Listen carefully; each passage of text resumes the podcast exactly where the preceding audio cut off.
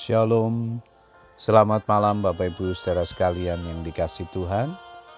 Kita bersyukur kepada Tuhan, sepanjang hari ini Tuhan sudah menyertai dan memberkati kita. Kembali kita berkesempatan untuk berdoa dengan keluarga kita. Namun sebelum berdoa, saya akan membagikan firman Tuhan yang malam hari ini diberikan tema Tuhan membela umatnya. Ayat mas kita di dalam 2 Tawarikh 20 ayat yang ke-20, firman Tuhan berkata demikian, Dengar, hai Yehuda dan penduduk Yerusalem, Percayalah kepada Tuhan Allahmu dan kamu akan tetap teguh. Percayalah kepada nabi-nabinya dan kamu akan berhasil. Bapak Ibu Saudara sekalian, untuk menyatakan kehendak dan rencananya, Tuhan dapat memakai siapa pun yang karib dengan dia.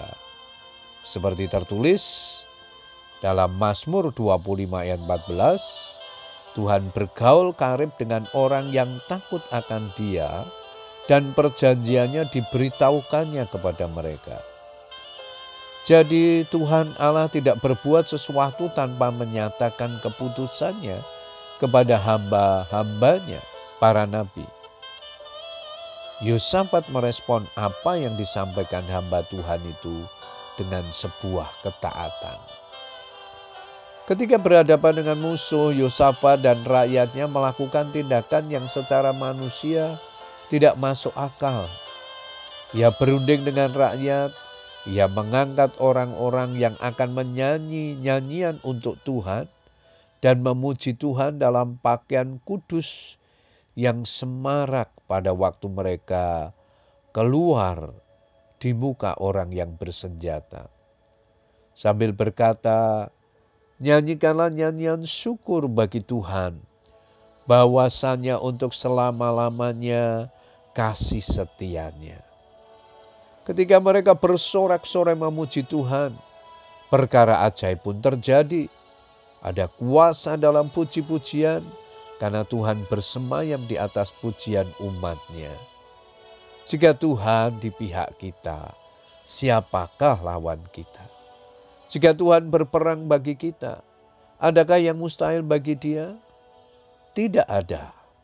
Tuhan sanggup mengubah air mata menjadi sukacita, penderitaan menjadi kemenangan, yang gilang gemilang.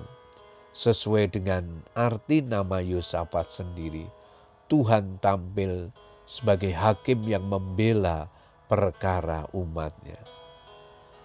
Banyak orang Kristen ketika menghadapi masalah mudah sekali berputus asa dan tawar hati. Mulut mereka seolah terkunci dan enggan memuji Tuhan.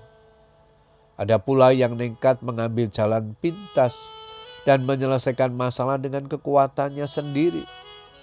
Amsal 3 ayat 5 di sana dikatakan, Percayalah kepada Tuhan dengan segenap hatimu dan janganlah bersandar kepada pengertianmu sendiri. Orang dunia boleh saja merasa pesimis menghadapi tahun 2022. Tetapi sebagai anak-anak Tuhan, hidup kami ini adalah hidup karena percaya, bukan karena melihat. Mari kita jalani hari-hari di tahun 2022 ini dengan penuh iman, karena Tuhan menjanjikan kemenangan ketika kita hidup berjalan bersama dengan Tuhan setiap hari.